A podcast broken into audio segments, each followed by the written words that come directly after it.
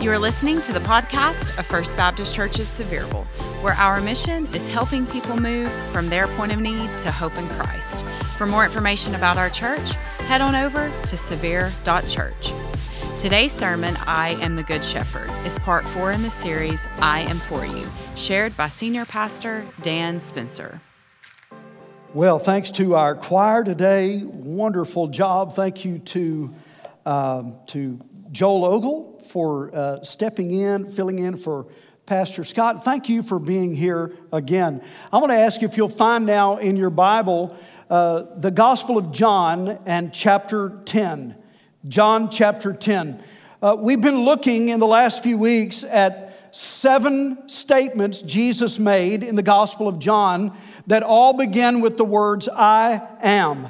Today, we come to the 4th one where Jesus said, I am the Good Shepherd. Now, we touched on this last week. Let's go back and think some more about what this means, shepherds and sheep and all. If you had lived in Israel in the time of Jesus, something that you would see everywhere, something you really couldn't get away from, was sheep.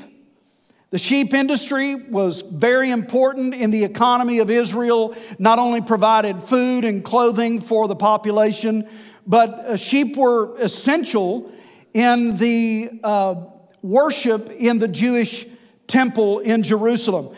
And so if you lived in Israel back then, sheep were just a part of life. They were absolutely everywhere. It's reflected even in the language that they spoke. In the Hebrew language, there are 7 different words for sheep. Wherever there were sheep, of course, there were shepherds.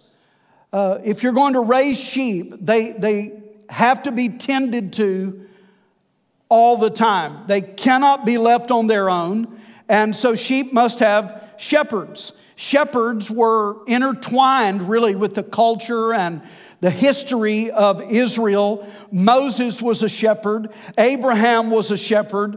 Isaac and Jacob's sons were shepherds. And of course, King David as a boy had been a shepherd. In the Old Testament scriptures, sheep became a metaphor for people who needed guidance and protection and leadership. And so shepherds became the image of a good leader, whether it was a king or a priest. And a shepherd even became a metaphor for the leadership that God gives us in our lives. David said in Psalm 23, the Lord is my shepherd. Now, the culture for us is much different. I don't know any shepherds. I've never shepherded a sheep, never had a sheep. So it's not all that familiar to us. It's good to point out that sheep being a shepherd is not like being a cowboy. We're more familiar with that because cowboys are the heroes of the American West. We've all seen them on movies. And you know that a cowboy has to drive the herd from behind, to make them, to force them to go where they're supposed to go. A shepherd doesn't do it that way. A shepherd gets to know the sheep so that they know the sound of his voice. And so a shepherd doesn't push from behind. A shepherd goes out in front of the flock and he leads the sheep with his voice. And so this image of shepherds and sheep is about leadership based on a loving relationship. Like a shepherd does, not like a cowboy who leads through fear and force with the crack of a whip from behind. In the New Testament, Jesus picks up on that image and he says, hey, I am the good shepherd.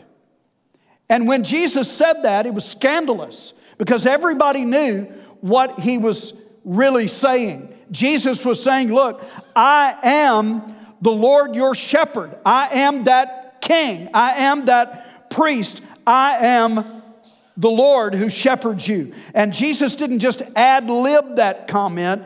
It was from an ancient prophecy of the Messiah that went like this. From Matthew chapter 2, he's quoting the prophet Micah from hundreds of years before Jesus was born. Here's what he said. Bethlehem, remember where Jesus was born? Bethlehem. Out of you shall come a ruler who will shepherd my people Israel. So Jesus said, I am that shepherd. Now, years later, the disciple Peter, who after following Jesus and being led personally by Jesus, called him the chief shepherd in 1 Peter 5:4. Jesus is our chief shepherd. The writer of Hebrews calls him our Lord Jesus, the great shepherd of the sheep. So as we've been trying to get a clear picture of who Jesus is and how he wants us to understand his identity and why he came, we really need to go to the greatest passage in the Bible on Jesus as our shepherd, and that is John chapter 10. So we're going to begin reading where we left off last week in verse 10. And then we're going to read 21 verses. We're going to read a lot of scripture today from this chapter. So let's begin in John 10, verse 10. Jesus said, "The thief does not come except to steal and to kill and to destroy. I have come that they may have life and that they may have it more abundantly. I am the good shepherd. The good shepherd gives his life for the sheep." So let me pause my reading there for a moment just to say it's good to remember that with Jesus as our shepherd, that he said in verse 10, "I've come that you may have life and that you may have life abundantly." So it's good to remember that with Jesus as our shepherd, where he is always leading us, he's always leading us to life. Jesus is always leading us to what is life-giving for us, to what is best for us, to what is going to be blessing for our lives. And that's a good thing to remember when following our shepherd becomes difficult. Because there are times he leads us through dark places and we're not sure exactly where we're going. And so in those times, we need to remember we're following the one who always leads us to life. And when it gets hard and when the way is rough and we're wondering, Lord, why would you lead me here? We need to always remember this, that he leads us to life. And following Jesus means obeying him step by step by step every day. And so it's good to remember when it's hard to do that and when we wonder why and when we don't have a clear picture of where exactly he's going, it's good to remember that our shepherd always leads us to life. And so I don't know who needed to hear that this morning, but there it is. Verse 11, Jesus said, "I am the good shepherd. The good shepherd gives his life for the sheep.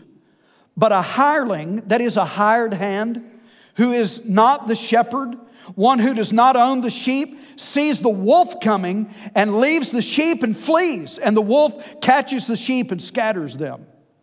The hireling flees because he is a hireling and does not care about the sheep. I am the good shepherd, and I know my sheep and am known by my own. As the Father knows me, even so I know the Father, and I lay down my life for the sheep. And other sheep I have, which are not of this fold, them also I must bring, and they will hear my voice, and there will be one flock and one shepherd. Therefore, my Father loves me, because I lay down my life that I may take it again. No one takes it from me, but I lay it down of myself. I have power to lay it down, and I have power to take it again. This command I've received from my Father." Therefore, there was a division again among the Jews because of these sayings. And many of them said, "He has a demon and is mad. Why do you listen to him?"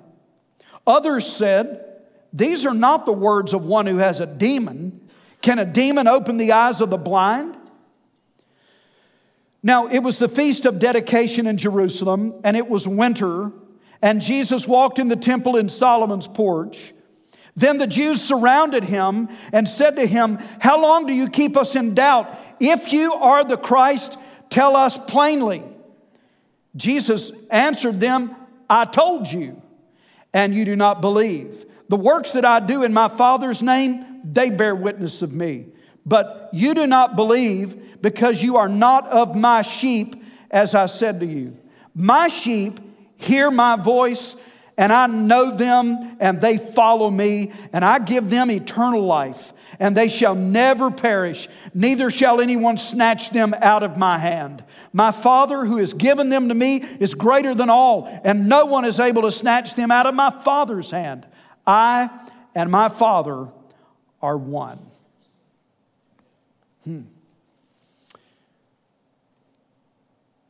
Now, our tendency, and I've done this myself many times. Our tendency when we read this passage is to overfocus on the fact that sheep are dumb. They really are. No offense if you have sheep or if you're a shepherd, but sheep are not that bright. The truth is, without a good shepherd, sheep don't have the sense to take care of themselves, and they get into a lot of trouble.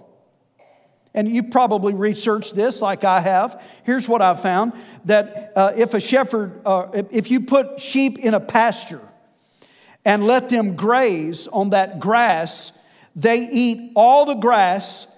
And then, even though there may be green grass just across the way, they don't have the sense to relocate and go where there's good grass. They just eat all that grass, and then they stay there, and they walk around in circles, and they will even eat each other's excrement, and then they all die. When there's good grass just right over there, but they're too dumb to go there. They need someone to lead them. So that's not a bad way to approach this passage.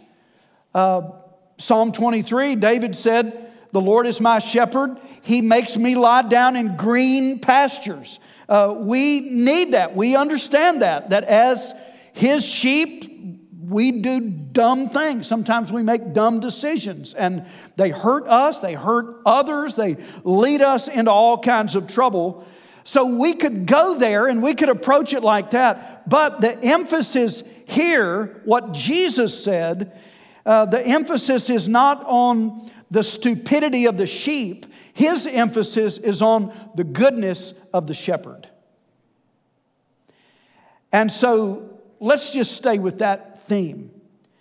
And let's celebrate God's deep and abiding goodness to us through our good shepherd. Let's just camp out right there and just brag on how good Jesus is, okay? So let me answer this question in four parts. The question is, how good is the Good Shepherd? And the first thing that I would tell you is, here's how good he is. He lays down his life to save us. Jesus affirmed that fact 5 times. In the passage we've just read. In verse 11, Jesus said, the good shepherd gives his life for the sheep. In verse 15, he makes it personal. He said, I lay down my life for the sheep. In verse 17, he said it again, I lay down my life. In verse 18, he said, I lay it down of myself. I have the power to lay it down. And so over and over again, Jesus talks about laying down his life. Now, what does this mean? Well, it means that the death of Jesus on the cross was not a mistake. It was not that things were going along great and Jesus had his plan and then the bad guys won and his death was sort of a surprise. No, it was his plan all along. Jesus said it long before he went to the cross. He said, I lay my life down.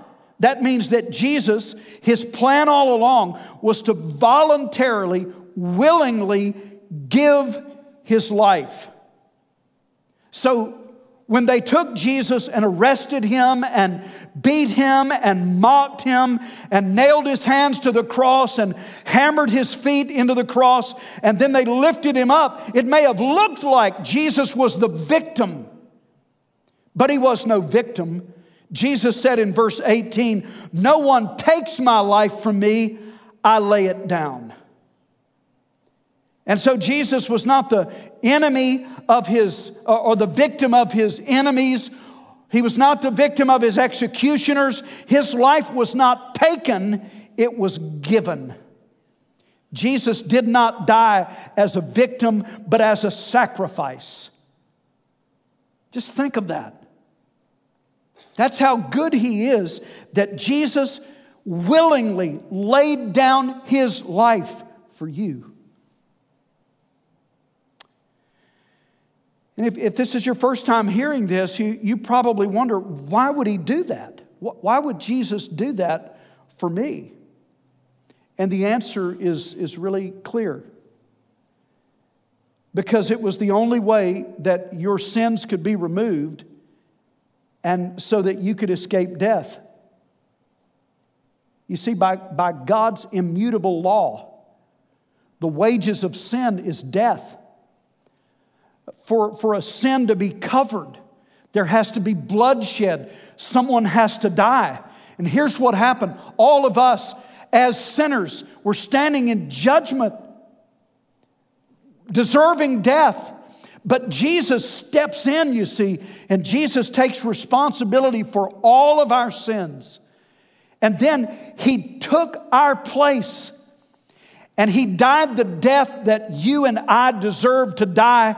And he did it willingly. And he did it out of love. And he did it as our substitute so that we could be forgiven and set free from the power of sin. And so when we believe in him, here's the result. In verse 28, Jesus said, "I give them eternal life and they shall never perish." Jesus is saying, I'm laying my life down so that you can live forever and you can go free. And then Jesus brings us into a personal relationship with him. Look back at verse 14.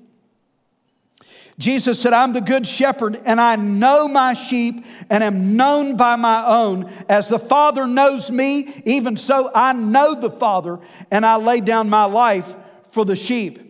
So what does all this mean? Well, the word "know" there means a relationship of love. It's a relationship built on love, to be thoroughly known and received, to be loved. And so if that's true, here's the situation for a Christian.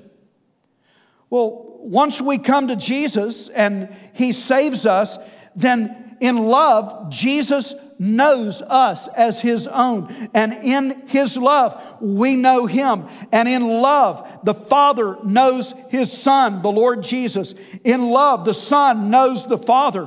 And we get just wrapped up in all of that deep and intimate affection that is shared between God the Father and the Lord Jesus Christ. And that's how good he is, that we get to live wrapped up in that kind of a loving relationship that Jesus brings us into when he calls us and when we are saved. That's how good he is. To facilitate all that, Jesus lays down his life for us so that we could be saved. That's good. But it gets even better. Number two, how good is our shepherd? He does not abandon us when we're in trouble. He doesn't abandon us when we're in trouble. I have to go back to verse 11 through 13. Listen to what he says. "I'm the good shepherd. The good shepherd gives his life for the sheep. But a hireling, he who is not the shepherd, one who does not own the sheep, sees the wolf coming and leaves the sheep and flees, and the wolf catches the sheep and scatters them. The hireling flees because he is a hireling and does not care about the sheep. So what Jesus is doing here is he's comparing and contrasting the shepherd who loves the sheep and owns the sheep and cares for the sheep to a hired hand who just looks at it as a job. Verse 13 says he doesn't care about the sheep. He's just in it for a paycheck. He really doesn't care what happens to the sheep. He doesn't care. And so Jesus is making a point that a hired hand can be like that. They just don't care like the owner cares. And this hired hand, well, he'll just bail on the sheep if it gets hard or if there's danger. I was thinking about that. I remembered my friend Bill from Texas who loves Krispy Kreme donuts. He was telling me one time that he was passing this Krispy Kreme in Texas that was owned by a friend of his. He knew the guy who owned it. And so the hot now sign wasn't on, but he wanted a donut anyway. So he whips in there and he walks in and he sees that those donuts are just coming off the line. Have you seen that when it happens, that wonderful shower of glaze on those hot donuts and they come through and they're soft and delicious and so he was happy, of course, and he said to the employee behind the counter, he said, "Hey man, I didn't know. This is awesome, but I didn't know because the hot now sign wasn't on. You ought to turn on the hot now sign." And the guy replied, "Man, if I turn that sign on, this place will fill up with people. I'm not turning it on."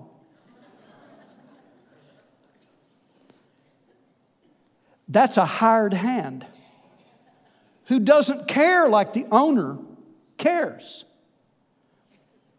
Jesus says, "Look, I'm no hired hand here. I'm not in it just when it's easy, and when it gets hard, I'm going to bolt. I'm not in this just for what I can get out of it. These sheep are mine, and I love them, and I'm going to protect them. I'm not going to turn and run when there's trouble." Jesus, our good shepherd, is so good, he doesn't abandon us when there is trouble. Now, Jesus talked about the wolf. He said the wolf comes and grabs the sheep and scatters the sheep. The wolf in those days was the apex predator when it came to sheep, the enemy of the sheep. What does it mean for us? Well, for you and me, the wolf symbolizes our great enemy, Satan, and sin and death that follows him. The wolf symbolizes all that Satan does to harass and to destroy us. Things like temptation and lies and confusion and shame for things we've done in the past. All of these threats to our families and threats to our faith and threats to our peace. And the wolf comes, and listen, Jesus cares about us and he sees us when we're in trouble. He sees what the wolf is trying to do. On another occasion, Matthew 9:36 records that when he saw the crowds, he had compassion for them because they were harassed and helpless like sheep without a shepherd. Jesus sees it. If you're in trouble today and the wolf is harassing you, he sees it. And what does Jesus do? Well, he doesn't leave us in that situation to become prey for the enemy. He protects his sheep. He comes to us. He fights for us. He lays down his life for his sheep. That's how good our good shepherd is. And so you can be confident of this, that the wolf may growl at you and snarl at you and bristle the hair on the back of its neck and bare its teeth, but our good shepherd is not going to abandon you, and he's going to fight for you. He knows what you're going through. He's going to fight for you. Number three, how good is the good shepherd? Well, he makes us part of his forever flock. Here's what I mean. Verse 16, I really like this part. Verse 16, Jesus said, "And other sheep I have, which are not of this fold." He was talking about Jewish people. "Them also I must bring, that they will hear my voice, and there will be one flock and one shepherd." So Jesus is speaking to 100% ethnic Jews here. And they had forgotten that God's plan and God's promise all through Scripture, from Genesis 3 to Genesis 12 to the Psalms and the prophets, God's plan all through Scripture is that Christ comes and accomplishes something globally among all nations. It's not going to be just ethnocentric, focused on the Jews. And God's plan and God's promise all along is that His kingdom, His flock, will be comprised of people from every tribe, every race, every language, every nation on the earth. It's going to be, in the end, one big, unified, colorful mosaic of humanity. And the Jews of Jesus' day had somehow forgotten that. And so Jesus said, "Look, I have sheep not of this fold." There are other people groups all throughout the world, and I'm going to find them, and they're going to hear my voice and follow me. They're going to be my sheep, and in the end, there's just going to be one big, beautiful flock, and I'm going to be the shepherd. Here's what I believe. I believe that when Jesus said that, you and I were in His mind. We're part of that. Even today, that's what Jesus is doing all over the world. Through our mission team in the Philippines today, sharing the gospel there. Through people in countries all over the world, places we can't even pronounce, who love the Lord and preach the gospel and live out their faith. And they're all being used by the great shepherd to bring in these other sheep into His great flock. Just think of that. We get to be part of that mission in the world. One more thing. How good is the Good Shepherd? This is maybe the best. And that is that He secures us forever in His hand. We are secure forever in His hand. Verse 28. Jesus said this. He said, "I give them eternal life, and they shall never perish. Neither shall anyone snatch them out of my hand." So Jesus is saying this. Look, once you're mine, once you believe in me and you come to me and you're one of my sheep, once you're mine, nobody's going to snatch you out of my hand.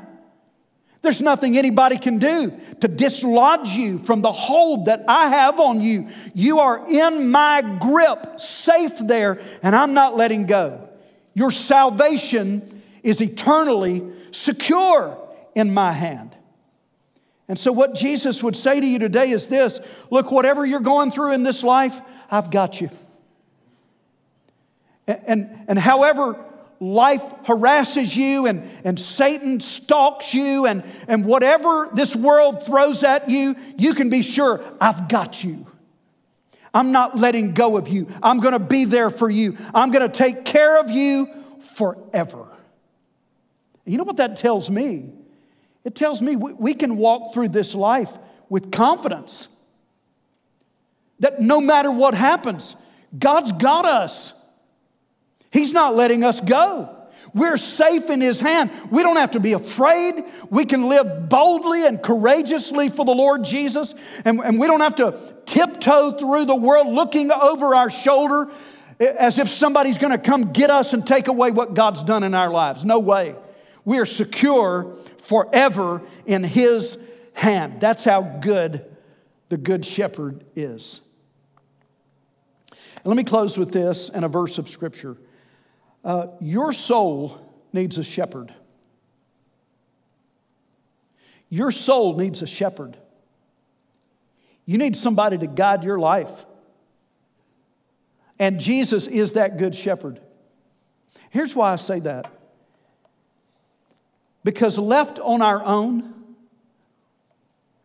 we never lead ourselves to life. The book of Proverbs says that there is a way that seems right to a man, but in the end it leads to death. We only get ourselves into trouble and pursue things that do not give us life. They may promise life, but they're not life-giving. The only way we find life is to hear the voice of Jesus and follow him as our shepherd, and he leads us to abundant life. And so I'm just saying, your soul needs a shepherd.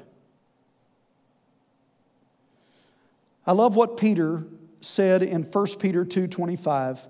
He said, "For you were like sheep going astray, but you have now returned to the shepherd and guardian of your souls."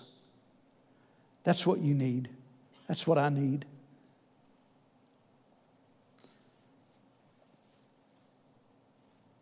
Tell me, once we're in the flock, why do we still try to pursue other things to give us happiness and satisfaction when only Jesus can do that?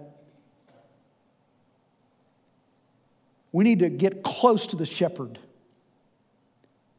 and just draw near to him and follow his voice every day. And then I couldn't get away from this as I was studying this. From this passage that we've read, I also hear a call to unity. That if there's one flock and one shepherd in the end, why don't we live like that now? We need to come together. Stop being so hard on each other. Show each other some grace. Help the ones who are falling down and lift up the ones who are weak and encourage one another and come together. That's the only way we're going to fulfill the mission that our shepherd has given us. And so there's a call to unity here, and I hope you'll answer it today. Let's all stand together, and I just want to have a time of prayer and commitment.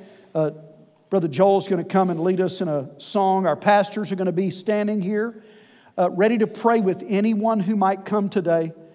And here's the thing. If you're lost in your sin and you're not a part of the flock, listen, you need the good shepherd. I'm going to encourage you to call on him today for salvation. Do you believe that Jesus really did lay down his life for you? That he died in your place so that you could be forgiven and set free? And if so, listen, call on him for salvation. If you're hearing his voice, call back, "Yes, Jesus, save me." And a brand new life will begin. Let's pray about it. Heavenly Father, we thank you for your word and for the truth we find here, that the Lord Jesus is our good shepherd who gave his life for us. Lord, if there's anyone here who's lost in their sin, I pray that right now they would just call on you. Jesus, save me now. Lord, as you're calling out, I pray they would follow your voice and be saved today. If that's you, would you just call on Jesus? Jesus, I know I'm a sinner. I know I'm outside of your flock, but I want to be inside. I want that forgiveness of sin. And I believe that you died to give it to me. And I trust you as my Lord and Savior right now. If that's you, call on the Lord like that and be saved today. And Heavenly Father, I pray for the rest of us that you would help us to come together as never before in unity, to show the world how good you are in the way we love and the way we treat each other. We ask that you'd have your way and your will right now In Jesus' name, amen. Hey, if you enjoyed today's podcast, be sure to subscribe and share. And if you want a pastor to follow up with you regarding today's message, reach out to us at Sevier.Church/follow-up. Thanks again for joining us on the First Baptist Church Sevierville podcast.